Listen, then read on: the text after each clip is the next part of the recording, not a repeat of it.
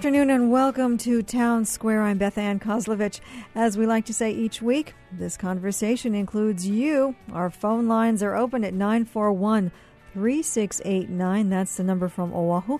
And from the neighbor islands, 1 877 941 3689. Or maybe you just, all you have to do is dial the 941 3689 from wherever you are, and you'll get to us too if you've got your smartphone. Happy New Year and welcome to our first Town Square of 2017. Got to get my mouth around that 2017. And maybe that's where you are too, but we know it's here, and we know that in a few weeks we're going to see a new administration, and that's leading a lot of people to feel quite uncertain, and certainly that would include scientists. Now, from childhood on, most of us have heard the dictum tell the truth. But in a political climate where truth is made fungible, what happens to disciplines that depend on the foundations of empirical truth? If news is now more infotainment than fact, where does that leave data driven studies? In short, what happens to science? Tonight, we're going to talk with scientists who are concerned about their place in a post truth world. Joining me tonight, Dr. Mark Hixon is the Sidney and Erica Hsiao Endowed Professor of Marine Biology at UH Manoa. Also with me is Professor Joe Mobley of the UH Manoa School of Nursing and you. They've been having discussions on campus about this. We're now taking it off campus and on the air, and you're invited to participate. 941 3689 or 877 941 3689. Welcome to you both. Thanks, Beth Ann. Not, well, maybe, maybe almost a month ago, you had a big meeting on campus with a lot of your fellows. Was that difficult to, to get people to buy into the idea that coming together to stand up for science was now part of what they needed to do beyond what they were doing in academia? Not at all. Actually, we, we held this forum at UH Manoa just as the semester was ending and people were starting to leave. And we were surprised that the room was absolutely filled, standing room only, with scientists who were concerned about the future. Not only the future of science itself, but the future of our society as it relates to science. John Mobley, you're in, in the School of Nursing. Were there people there from many different scientific di- disciplines, not just those who would be maybe naturally drawn to it because of climate change? Well, it was um, just judging from the people that spoke and identified the departments they came from, it seemed primarily to be from the biology and the STEM disciplines. Um, for my own department of nursing, less interest, but uh, but the physical sciences were well represented. Is that an issue? Trying to get through to people who are in various different scientific disciplines that aren't necessarily physical sciences or, or dealing with climate change, which we hear so much about because this is so much a part of our lives in Hawaii and, and the research that's going on at, at the university. Is it a tougher sell for those people who may see themselves as scientists but not necessarily those who see themselves also as political activists for science? Oh, that's that's a real huge issue. I mean, that's one of the things that I think uh, Dr. Hixon and the folks behind that movement were hoping to accomplish is we have to not only get people out of their silos, so it can't be just biologists, it can't be just engineering and so on, but they have to kind of join forces among everybody who's even related to sciences because it's not going to be any one silo that deals with this. And the problem with people in academia, scientists specifically, is they tend to, you know, just stay in their silo. They don't see their role as communicating to the public, but that's what we are trying to change. Give them some reasons why they should, as, as you talk to them, Dr. Hixon, and, and clearly trying to make the case that this affects everybody, and if you're a scientist in particular, having a real you know piece of, of not just the action as it were, but understanding that this could affect you in a very broad way, and not just because you, you live in a place that might be affected by climate change, but because if it's easy to deny this type of science, well, then how, how soon until we can deny that kind of science? Well, the cat's been out of the box for some time regarding the denial of science um, at the at the national level in the United States, it, it really started during the Reagan administration, and since then, science has become politicized, which is ludicrous because science And scientific facts and natural laws have no political affiliation. The truth is the truth, regardless of whether someone denies it or not. So, this particular forum, people already knew that there was denial of the science occurring. The fear now is that it's going to accelerate, accelerate dramatically with the new administration. But as, as Joe Mobley was pointing out, if it's really within a certain enclave of scientists that are active in believing this, how do you leverage that same thought into other disciplines where you could conceivably get more people to stand up and say that this is an important part of life that once upon a time we had great respect for scientists and and now it looks a little different. Yeah the targets of science denial have been specific types of scientists so far. I mean it started early on with evolution.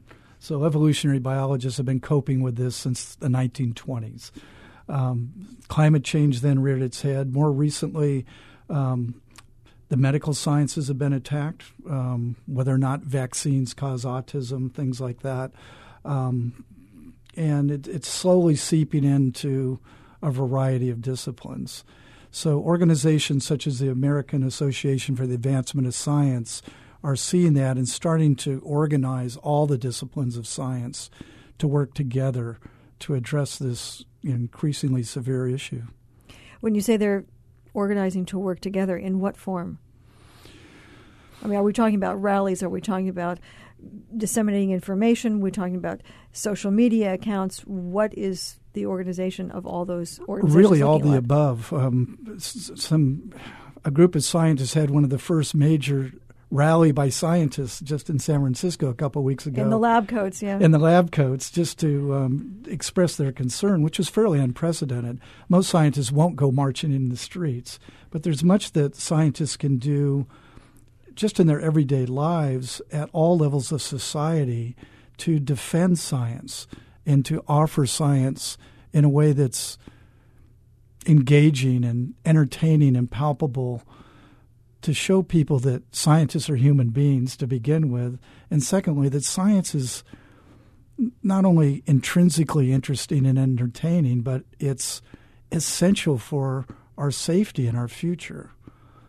If you're just joining us on Town Square tonight, we're taking a look at how science is responding to science deniers. If you're a scientist, if you feel that science is important in your life and maybe your child's life, how do you look at going forward to be able to support science at school, in your own life, in general society? You can call us at 941 3689 or 877 941 3689 looking at how scientists talk to everyone has been an issue for a really long time.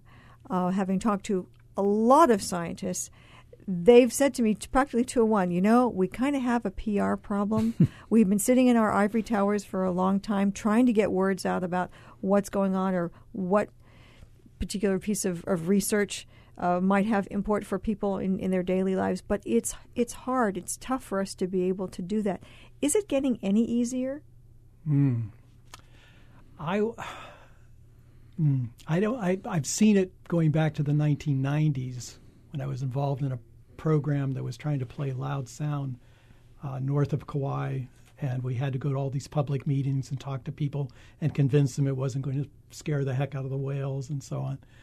And compared to today, it it seems to be growing this kind of suspicion of scientists. It, it, I don't not getting a sense that it's getting any better, and it becomes a harder and harder sell when science in higher ed curriculum is something to be avoided. So we, it seems like overall there's fewer and fewer people that are akamai and comfortable with science issues and basic scientific knowledge. But I'm hoping that as we become more aggressive about getting information out there we can provide people with at least a modicum of understanding of the basics of these issues so they can make informed decisions. Sometimes that can come down to who's funding studies, who's funding the research, how autonomous are they, whose hands are involved with that. We just had a, a caller who didn't want to go on the air who said that, you know, when you have suspicions that are raised by the kinds of studies that may have a lot of massaging, and we've seen some of this happen, you know, through the news cycles where different studies have you know, people have clearly massaged some of the findings to be able to suit something that they were looking for in the beginning, as opposed to simply looking for what they what they could find. How do you start to pull away from that kind of idea of a pure scientist versus someone who is in it potentially for profit? Well, the scientists who are in it for profit are really the a very small minority of scientists. Almost all scientists are in there because they love to learn about the natural world. And we're we're there to offer our findings to society with no profit. I mean, we we may have jobs as teachers, a university professor, but we don't make profit from our science per se. It's just what we do. Unless there's intellectual property that can be uh, yeah, so there, yeah. There's those who have patents and those who do are hired by corporations, and there it's it's important to have strict scientific ethics in place, and there are guidelines for doing that. And I would say the vast vast majority of scientists are very ethical people, and they're no different from anyone else. Their job just happens to be to understand the natural world as well as they possibly can in the in the r- most rigorous way they can. You've said that a couple of times that you know that scientists are are people. They're just like everybody else. That just happens to be their job. Do we look at scientists really differently than we than we look at other people who have other jobs? Well, there's certainly the stereotype of the scientific nerd who you know wears a white lab coat and can't relate to people at all and only speaks in jargon and equations and to counter this movement that we're talking about this denial of science scientists are starting starting in the 90s to get training in engaging with the average citizen turn off the jargon dial down all the technical details and tell the stories as they are as one person to another. And it's becoming more and more effective. So there really is a tension now between this movement of denial of science on one hand and the scientists stepping up to engage society in ways that that refute the denial of science. When you talk about scientists willing to step up, traditionally scientists have not stepped up. I mean, they've been content to put out the information, you know, and that's why we've sometimes had some of the issues with understanding some of it because it's been full of jargon or it hasn't been able to be made uh, as accessible to people or understandable to a lot of people when they're seeing some of this research come out. But that's a different story from being willing to step up and take a stand for science are scientists more willing to do that now because some feel so threatened? Yes, they are. Uh, this movement probably began in the 1990s. There was a a um, project called the Aldo Leopold Leadership Program, which was um, funded by some universities to take mid-career environmental scientists out of the ivory tower and immerse them in understanding the media, understanding basic communication and taking them to Washington, D.C., and merging them with various congressional offices and, and really taking them out and teaching them how to do it. And that type of program has been growing increasingly, and now it's common, especially in the environmental scientists, sciences, for graduate students to be formally trained in these kinds of of approaches and and ways of working that traditionally have just not been there. The 90s were a while ago, and yet we still seem to, to see that there isn't this communication line that is as accessible as perhaps some of those trainings would would make possible. What has to happen to be able to fuse science into our lives differently than perhaps is happening right now? I believe probably the most important thing that the average citizen can do is to get their science from reputable sources. And that's not always easy. You know, we, we are inundated by blogs and various TV and radio personalities who act like they're experts, but they're not. But with a little bit of guidance, there are very reputable web pages and other sources of good, clean, well vetted, peer reviewed science that's the closest thing we have absolutely to the truth. And that's where people should get their information. Well, Be how- skeptical. Well, and, and for a lot of people who want to find where those reputable journals are or what you read, what do you both read? Joe, what do you read? Well, we, we read the journals typically of our discipline, but there, you know, there are broader. Um, but you know, for myself, it has to do with ocean and you know marine mammal science and so on. But uh, you know, more and more, we're relying on you know magazines that are built around the sciences, like Science News, for example, is a good example because it's it's grounded in you know peer-reviewed science, and they're able to communicate you know, um, you know pretty well to folks at a you know college or higher level.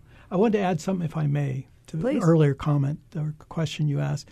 Um, getting, I mean, that's a the, the issue of sort of um, being suspicious of information that comes from sponsored science. I mean, obvious villain would be the tobacco industry, but as as Dr. Hixon pointed out, those are the minority of cases. Uh, there's a, a mentor of mine who said that all a scientist has is his or her reputation for telling the truth, and that's for us that's golden. And no scientist worth his or her salt is going to risk that by changing the facts to suit the sponsor and so on. Um, I've done a lot of my research is funded by the Navy, and I've had to you know put stuff out there that the Navy finds threatening, but we put it out there because it's the truth. So that that kind of you know that message has to be kind of carried out to the public because it, just because a suspect industry is funded, it doesn't necessarily mean that you're reading slanted results. I think that's an important point that you know people should be aware of. And a follow up to that is that the, the primary funders for science in the United States is the federal government, the National Institute of Health, the National Science Foundation, and those are research funds that have no connection at all to any kind of sponsored connection. I mean, they, they you know you get the money to do the work, and you do the work. You don't have to have it vetted by, you know, who's funding the work. The vetting takes place with the broad scientific community and colleagues. And any thought that scientists are in kind of vast conspiracy is actually laughable to scientists, even though a lot of people believe that. We are the most skeptical group of people in the world. When one of us tries to publish something, other scientists check it out very carefully and will not allow it to be published in a reputable journal unless it passes muster. So it's really science is this wonderful process that humanity has invented for drilling down to the truth as well as possible. So, as all this has been going on, why then do we have such suspicion of, of science? I mean, there there- has to be a failure in there somewhere to be able to get that idea that you just said to us so so cleanly that you know you're not going to waste your reputation on not putting out the truth. Joe Mobley, you didn't do that, and certainly Dr. Hixon, you don't want to do that. And as you say, scientists who would be equally as concerned as skeptical people whether something is, is right or so. It would seem that if that's kind of that kind of pressure is there, and that the self policing within the scientific community is, is always happening, that we might in fact trust science more than perhaps we do. What happened? Well, things became politicized. And specifically, what happened is that scientific truth came to be at odds with business interests. It's as simple as that. No one would care about climate science if we are already using um, solar panels and there was no chance of global warming taking place. But because there's lots of money to be made in the fossil fuel industry and its related industries, there's been a concentrated funding of denialism. It's been very well documented that since the 1990s, ExxonMobil has poured $33 million into organizations to deny bona fide climate science because it's not good business. It's an inconvenient fact that humans are causing the world to warm. Sometimes you must hear this idea too I don't believe in fill in the blank. The idea of having belief in. And there's been a lot of talk about that. How do you answer people when they tell you something like they don't believe in something that you've just told them with, in your mind, empirical fact? Well, Aldous Huxley put it um, very succinctly facts do not cease to exist because they are ignored. I don't know if the average person is going to get that, but basically, you know, if if one doesn't believe in gravity, gravity doesn't care. The laws of science don't care. The laws of nature don't care if we believe in them or not.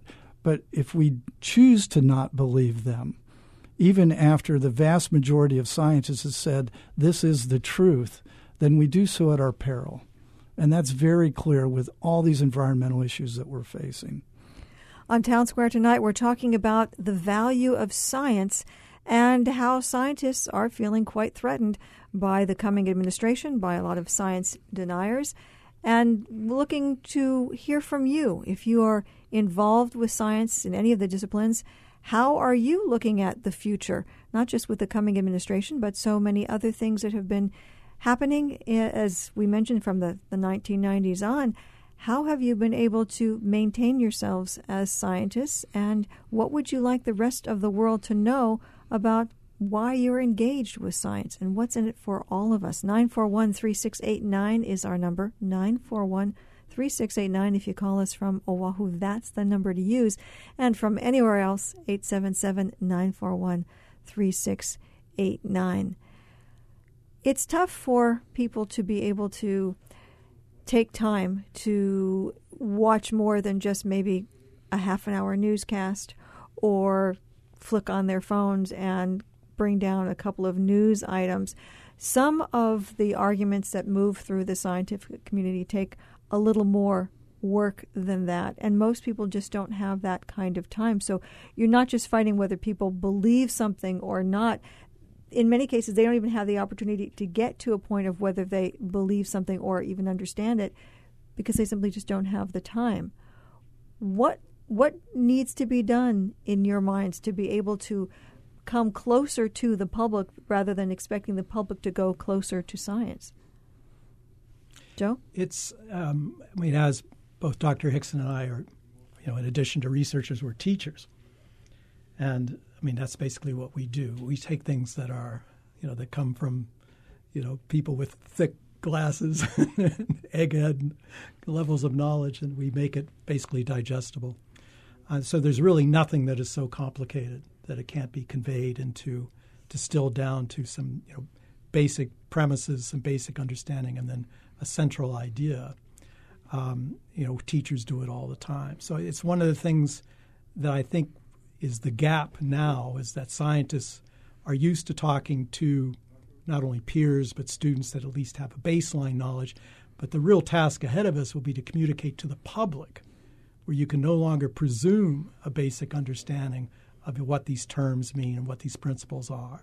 So that's where I think scientists have to become you know, acquire new skills and learn how to communicate to the public in ways that are different than they're used to, but in ways where it distills down quickly. All right, we're going to go to some of our callers who'd like to get in on this conversation too. Going now to Marguerite. Aloha, Marguerite. Welcome to Town Square. Hi. Um, great program. Where are you calling um, us from? I was wondering if uh, your guests saw a role for scientists in combating this epidemic of fake news. Um, do they have any thoughts or strategies or ideas about the role of scientists? To be able to combat fake news. Yes. Interest, in, interesting that you bring that up because we have seen various websites and various organizations that are fact checkers. You know, we PolitiFact was one of them, but nothing that's specifically geared to science in in that way. So that if there were to be a fake news story, that uh, you know a science fact checker organization would catch it first and put it out there. No, this is fake news before it can gain some traction. Yeah, well, well there are um, sort of fact watchdogs available, but people do have to go to them. In particular, there for climate science, there are a couple or several very good web pages that are geared for the public that lay out the facts of climate science very clearly. So if you hear something about climate science, you just go to that web page and see whether it's true or not. But it does take effort on the part of the consumer of the news to then go. And the two web pages I would recommend one is called Climate Central, which is based here in the U.S., and the other is Skeptical Science, which is based in Australia. They're both online and they're absolutely superb. All right. Thanks, Marguerite, for the call. I'm Going to go now to Michael calling us from Ocean View. Aloha, Michael. Welcome to Town Square. Hi, aloha. Um, I have a question. Um, religious fundamentalists seem to be playing a big role in this pre- prejudice into science. Um, any thoughts?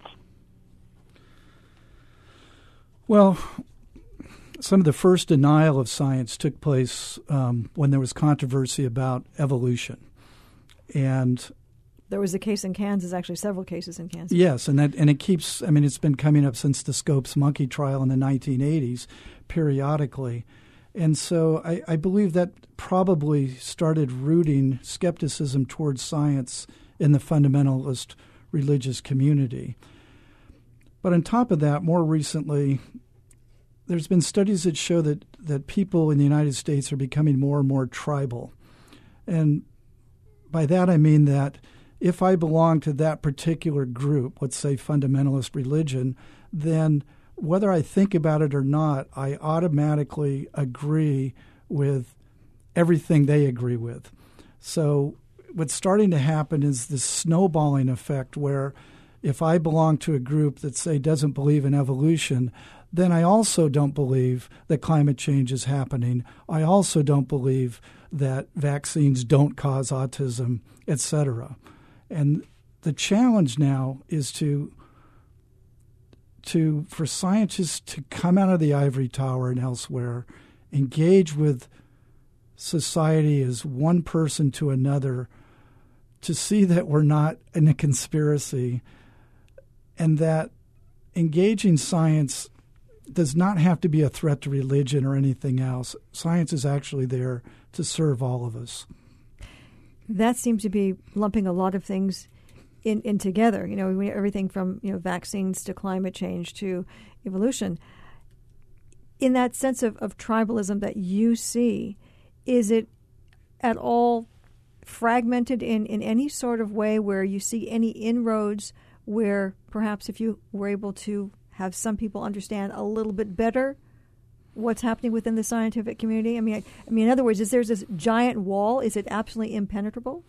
It's not impenetrable. In fact, the best inroads now are being made by bona fide scientists who are also fundamental religion proponents. They they belong to fundamental religions, and they do not see that there's really a dichotomy between science and religion early on, the Catholic Church, for example, saw that truth. And now, you know, the Roman Catholic faith completely embraces all aspects of science. But we now, you know, there's other religious organizations that, that aren't there yet. But there are scientists who belong to those groups, members of the tribe, who are speaking up and showing that you don't have to give up your fundamental beliefs to believe in science. I can piggyback on that quickly. Um, Go ahead, Joe Mobley. One of the bigger culprits, I think, now in this tribalism trend is social media. I mean, I, I, if I were just to believe what I write on Facebook and what I see coming back, I would believe that everyone thinks like I do, because it's my circle of friends. You know, my however many friends, and we all agree with each other. And it's so easy to find agreement in about 10 seconds. Exactly. And then when I see things that I don't agree with, I just sort of skip it. But I think that's one thing in terms of like, you know, what we can do about this, that all of us can do, is that when you are in possession of the facts, rather than skip it and just avoid a confrontation, you know, in your circle of friends on you know, in, in Facebook or what have you, put it out there. I mean, d- disabuse them of this misinformation and that's such a simple thing to do, but it otherwise it goes unchallenged. And I think that you know you can kind of stem the tide of misinformation if you take action. And if you're willing to put yourself out there yeah. and take the time to do it. Exactly. I believe that's fundamental. It is the time for being politely quiet when I hear a mistruth is long past. Every citizen who values science at all whenever they hear a mistruth, they should stand up and say, That's not true. And that's and especially scientists have that responsibility because we have that knowledge right at our fingertips. We're the, the experts in the sciences. So we're really calling on all scientists to start stepping up and defending science. It isn't about us worrying about losing our jobs. You know, when I when we talk about great concern in the scientific community, it's not about us losing our jobs. It's about the future of our society if we choose to ignore science. So, with the scientists stepping up, engaging society better than we have before, defending science actively, and all citizens joining us, that grassroots movement, I believe, has sufficient power to, to stem the tide. You're calling out anyone who is involved with science at all to be able to stand up. And I'm wondering for those of you listening, because we know we've got a lot of scientists of lots of stripes who are listening, are you willing to do that? That traditionally hasn't been something that scientists have been comfortable with. Are you comfortable with that now? Or even if you're not, are you willing to stand up for science? 941 3689 or 877 941 3689. I want to get to your list of things that you'd like to disabuse a few people of in just a second. But first, we're going to take a call from Hoku calling us from the Big Island. Aloha, Hoku. Uh, aloha. Um, I am an educator, K 12 educator, and um, your panel referred to politics and religion and, of course, uh, economics as uh, motivators of belief in science.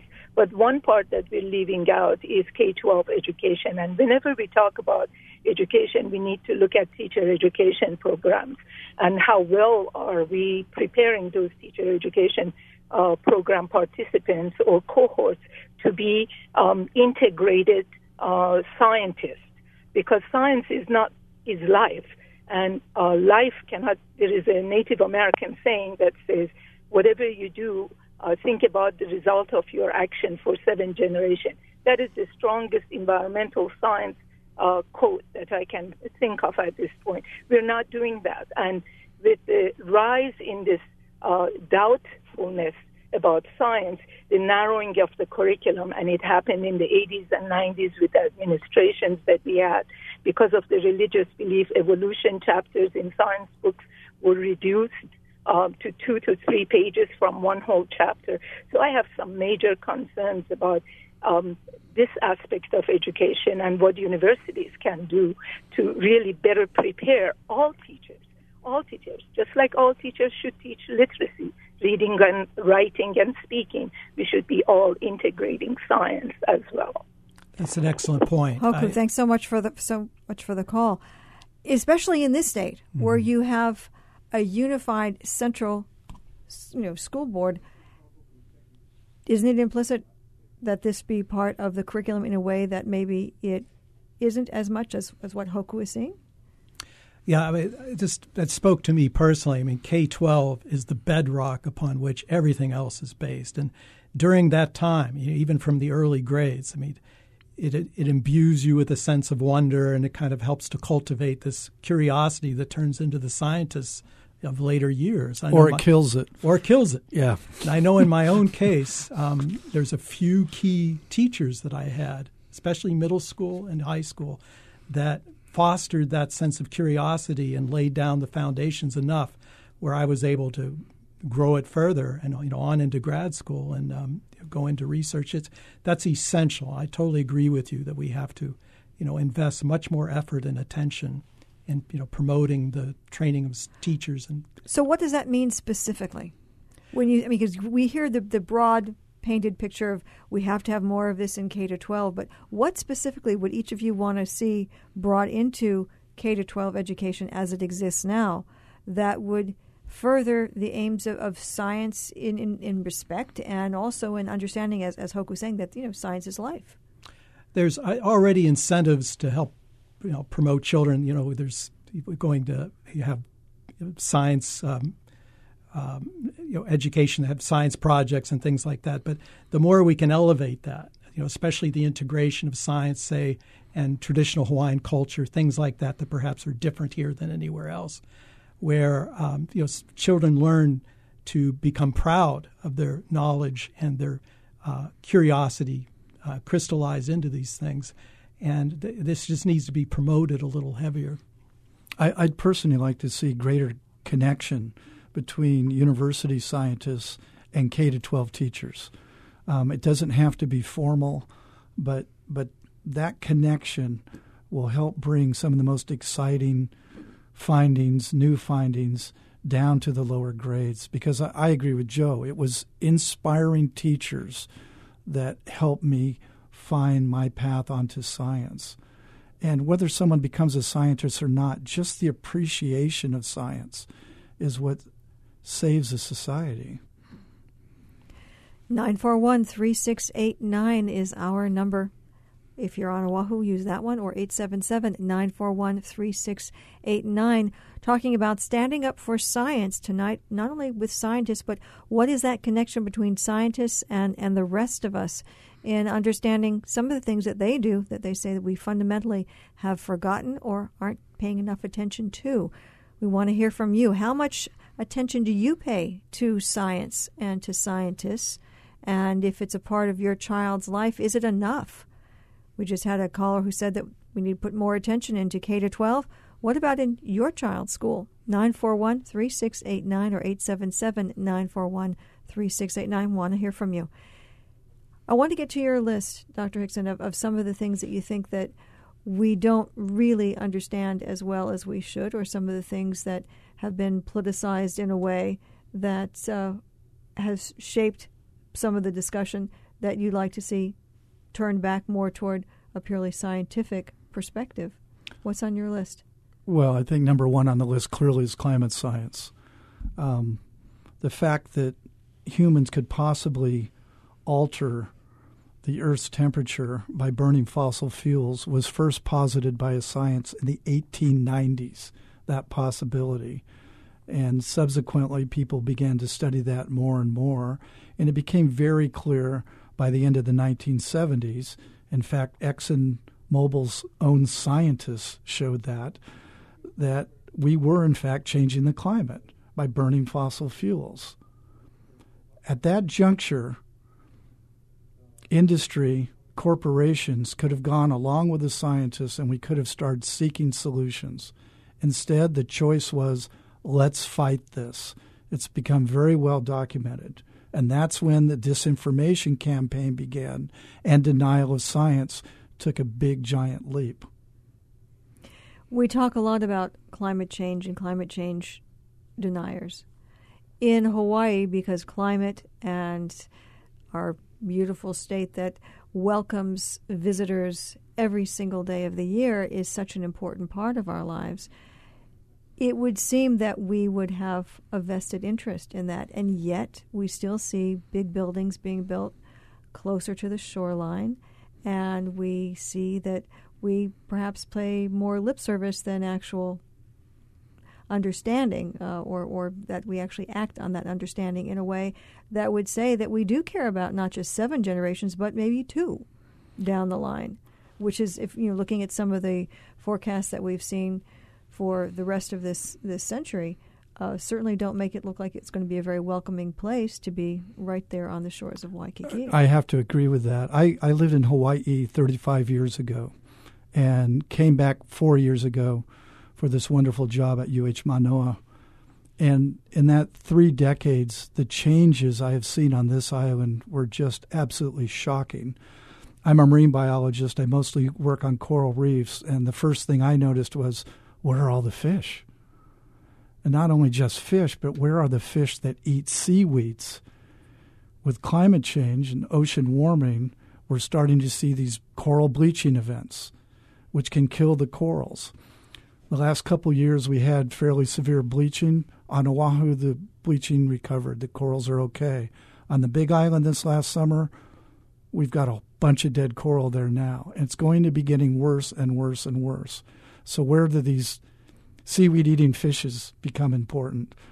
When a coral dies, if, this, if the, those herbivores are there eating the seaweeds, then new baby corals can settle and grow. If not, seaweeds grow and the corals will never come back. Hawaii has not embraced this very simple fact, which is just one piece of the whole climate disruption scenario. On top of that, many of these fish, the parrotfishes in particular, poop sand. So they're adding to our beaches. A recent study in the Maldives showed that um, 90% of the sand on those islands is produced by those fish. These are the fish that are overfished in Hawaii. So, you know, that's my small area of expertise. And just that shows me that Hawaii really hasn't gotten it yet about what we're facing, how all things are connected, which is what the ancient Hawaiians did know, and that we need to make the changes so that the next seven generations can thrive.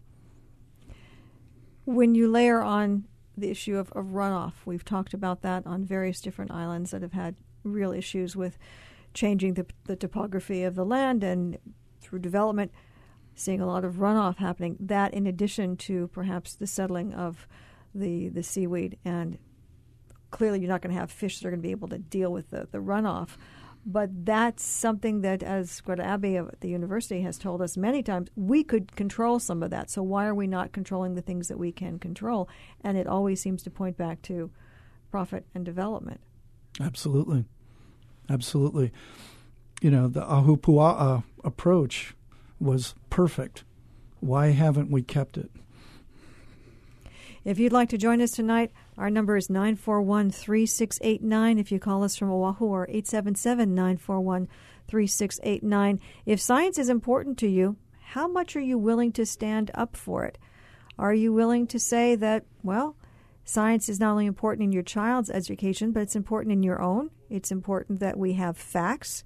Are you willing to counter arguments that friends and family may give you based on certain beliefs that they may have and, and be able to combat them with, with facts. Are you willing to do that? As Joe Mobley was suggested a moment ago, that you know to take the time and actually bring a discussion out that might be a little uncomfortable. Is that something you're willing to do? A lot of scientists are being challenged with that, asked to come down from not just ivory towers or academia, but to be able to come out of their labs and to be able to uh, make a stand for science. Are you willing to do that too? 941 3689 is our number 941 3689 or 877 941 3689. What is going to happen to science in the post truth world that we seem to be inheriting. Post truth being one of the uh, was the number one word that the Oxford Dictionary added you know, the idea of, of talking about post truth when we tell little kids to tell the truth. What was the truth of the situation? We talk about it, but when it comes to science, somehow that truth seems to be fungible. What is it that you think that we have to do going into this next period of time where we have a very clear and different perspective coming out of, or will have coming out of the White House with the next administration. There have been rallies planned.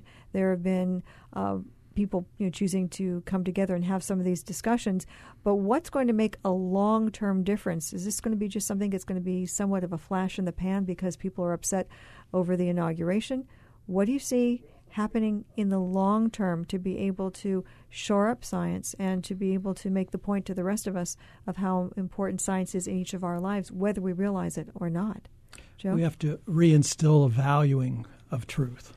Uh, it, we've uh, Dr. Hixon raised a very good point that we can no longer just be polite and just stand back and avoid confrontation. That when we hear things that are just patently untrue, and it's not a matter of a belief system. You know, many of these things they say are just simply not true, and you know, it, it's it is politicized and it is something that can get very heated very fast. But if you're just dispassionately and without getting in someone's face, just providing information that kind of sets things right and just I'm sorry, but you know, cite your source. You know, just let them know where the information comes from.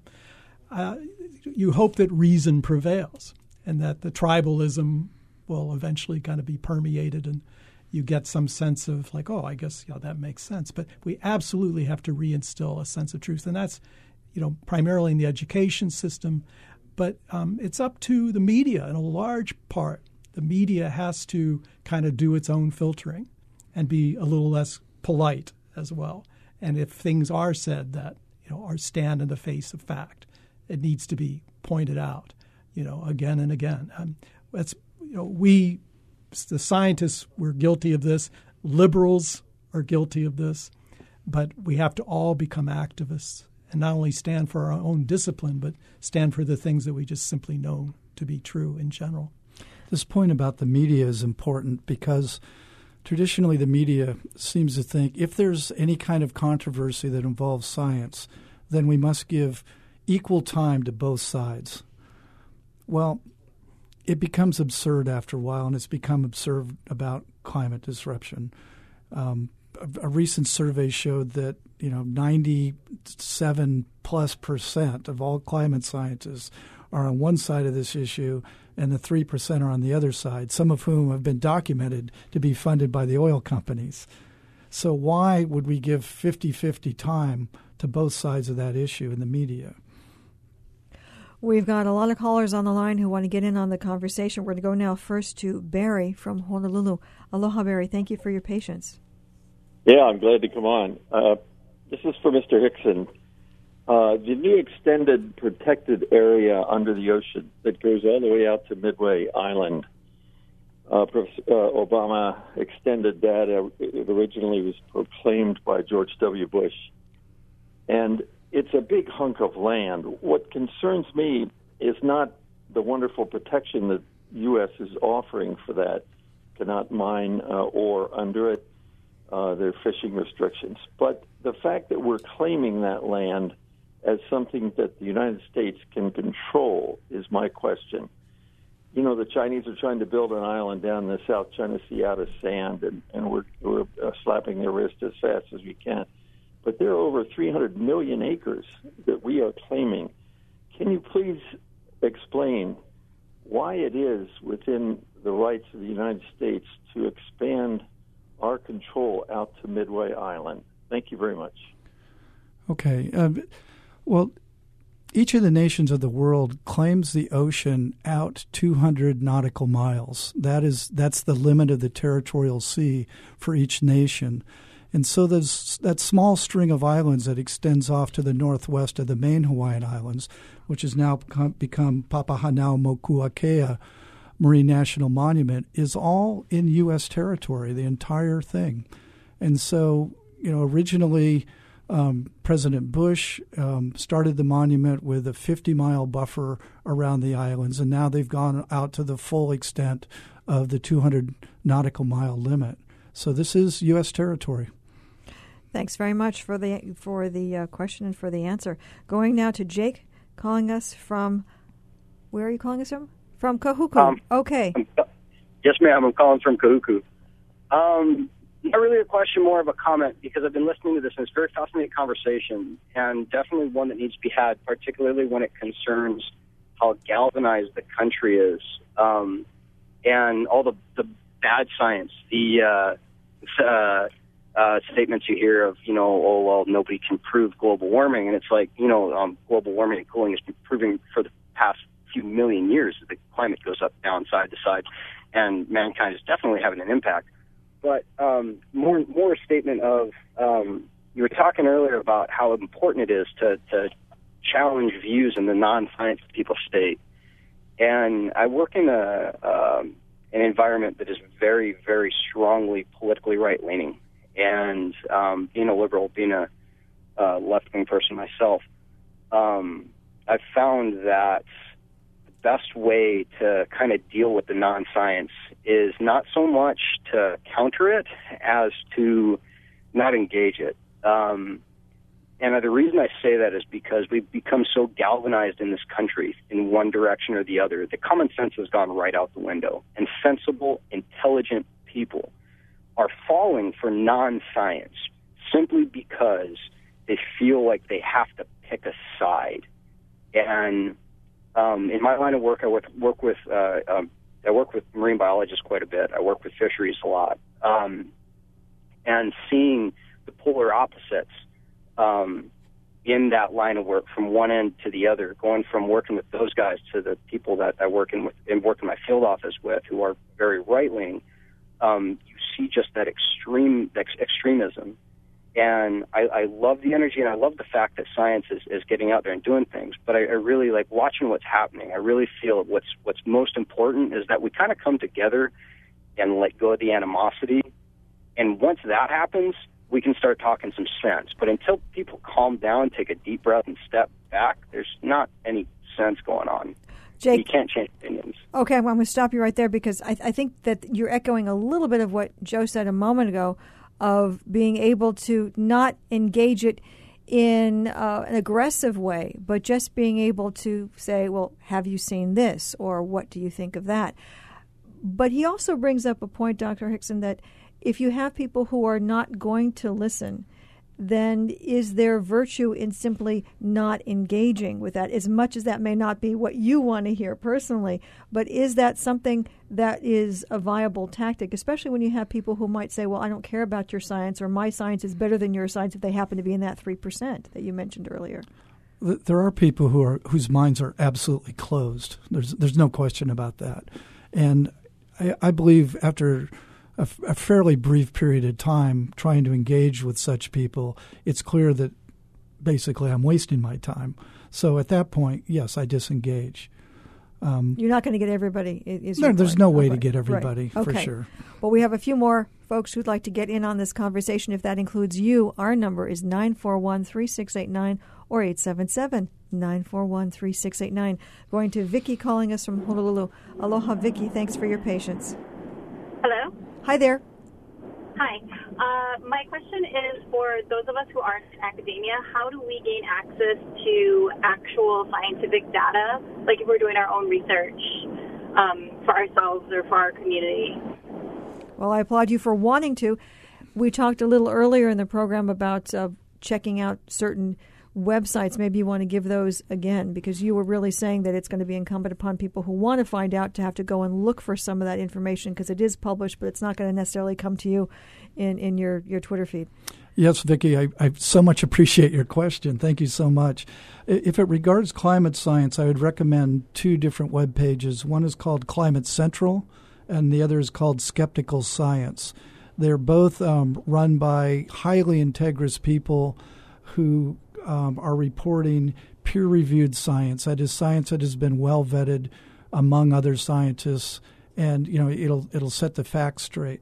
Um, there are such web pages for most um, types of science. So I, I would just say a, a, a web search that especially pulls up a professional organization. So, for example, if you're interested in ecology, I would go to the um, Ecological Society of America professional group something like that. Or if I may, too, there's a very simple and accessible way to access the source of the information. If you go to Google and just type in Google Scholar, it'll take you to um, well, Google Scholar is a search engine that only goes to the peer reviewed journals. So you can type anything in there. You can type coral reef bleaching, for example. It'll take you to the, the actual peer reviewed journals. You could read the abstracts and um, so that takes you to the source of the information itself, and um, that that way you don't have to rely on what you know periodicals are presenting to you. You can find out whatever you're specifically interested in, and have some assurance because it's peer reviewed that it passes muster. All right, thank you so much, Vicki, for the question. Going now to Roma, calling us from Maui. Aloha, yes. Roma. Aloha. Um, as I'm listening to the program tonight, I'm noticing that my investment and respect for science as far as health and um, medicine is concerned has been very eroded over the course of the last couple decades, partly because the pharmaceutical industry is so money driven that you don't know who you can trust and who you can't trust. And I'm aware of the fact that there may be some very real scientific advances going on, but I'm not even listening to the conversation anymore. And I wouldn't know, as an ordinary person, not being a scientist, which things are money driven and which things are not. That's a question that we had from someone who didn't want to go on here a little earlier in the program, really concerned about how do you know what the source is or, or, or and, and who is doing it, and in fact, if they are part of a pharmaceutical company or other group that might have something to gain by a certain outcome. Right. That's you know that goes back to my earlier point that I, I remember having a discussion with someone about vac- vaccinations and, and you know having to do with uh, autism and so on, and I, I went to Google Scholar and just put in you know autism and vaccines, and you know you you see the when you see that the, the sources of funding are from the you know big pharma, the pharmaceutical companies, and so on, you might want to pass through those, but get into the the basic ones that are not necessarily you know funded by um, you know, corporations like that. In other words, it gets you access to a lot of information very quickly. Then you get a sense of consensus. What do most of these folks seem to be saying? Um, that helped me wrap my mind around that whole issue very quickly. But what you're really saying, though, is that it's still going to be incumbent upon people to go and find some of this information that you cannot rely on necessarily media sources or something that may simply come into your your Twitter feed or on your Facebook page or from somebody else. But if you have an interest and you want to know, then you're going to have to take a little time and go find out yourself. That's tough for a lot of people who say, "I'm so busy, I, I, don't have time for this. I don't have time to do, you know, much of anything else other than what I'm already doing." But you're saying that you have to put those things away and make time for that. If you really want to know the truth, and sometimes it requires a little bit of searching, but it could be accessed quickly if you're discerning and you know the kinds of things to look for. We only, and, and it's also time for the scientists to, to engage more with society and make that information readily available in, in various venues. And cooperation from the media would be very useful there. Well, and that may become an issue in terms of who is shut out from what information and what information will be placed in the public sphere based on how much of that information actually gets through the you know the the screen or gets through that conduit which you're calling for from the scientists which goes back to an early part of our conversation tonight isn't it really coming down to if you will a PR issue or a marketing issue for scientists to be able to not only just stand up, but be able to find real points of access so that the rest of us can hear some of this in, in ways that will be accessible. Both sides have to reach out to each other. Which is what you're calling for in, yep. in lots of ways, but especially as we're coming into this next uh, couple of weeks where we're going to see the inauguration and many events planned around the country, the Women's March, in D.C. and, and in states and, and throughout Hawaii, and also on, on, on the college campus. Yeah, UH Manoa is hosting, they haven't called it this, but it's basically an anti inauguration um, for the public that will involve um, talks by various speakers. Um, and, and a variety of activities to to call attention to the problems we're facing with the new administration. And that's going to be on which date? That will be on Inauguration Day, January 20th. There's right. also a march um, downtown on the 9th. All right, we're going to have to leave it there for the moment. Thank you both for coming in. We'll be checking in with you and seeing how this is moving through your your scientific organizations and also your various departments. And thanks to all of you for calling in with your questions and your comments. Good to hear from you and hope you're having having a good start to your new year. Many thanks to Dr. Hixon. Many thanks to Joe Mobley and to you. We'll see you tomorrow morning for the conversation. In the meantime, have yourselves a good evening. I'm Beth Ann Kozlovich. Aloha.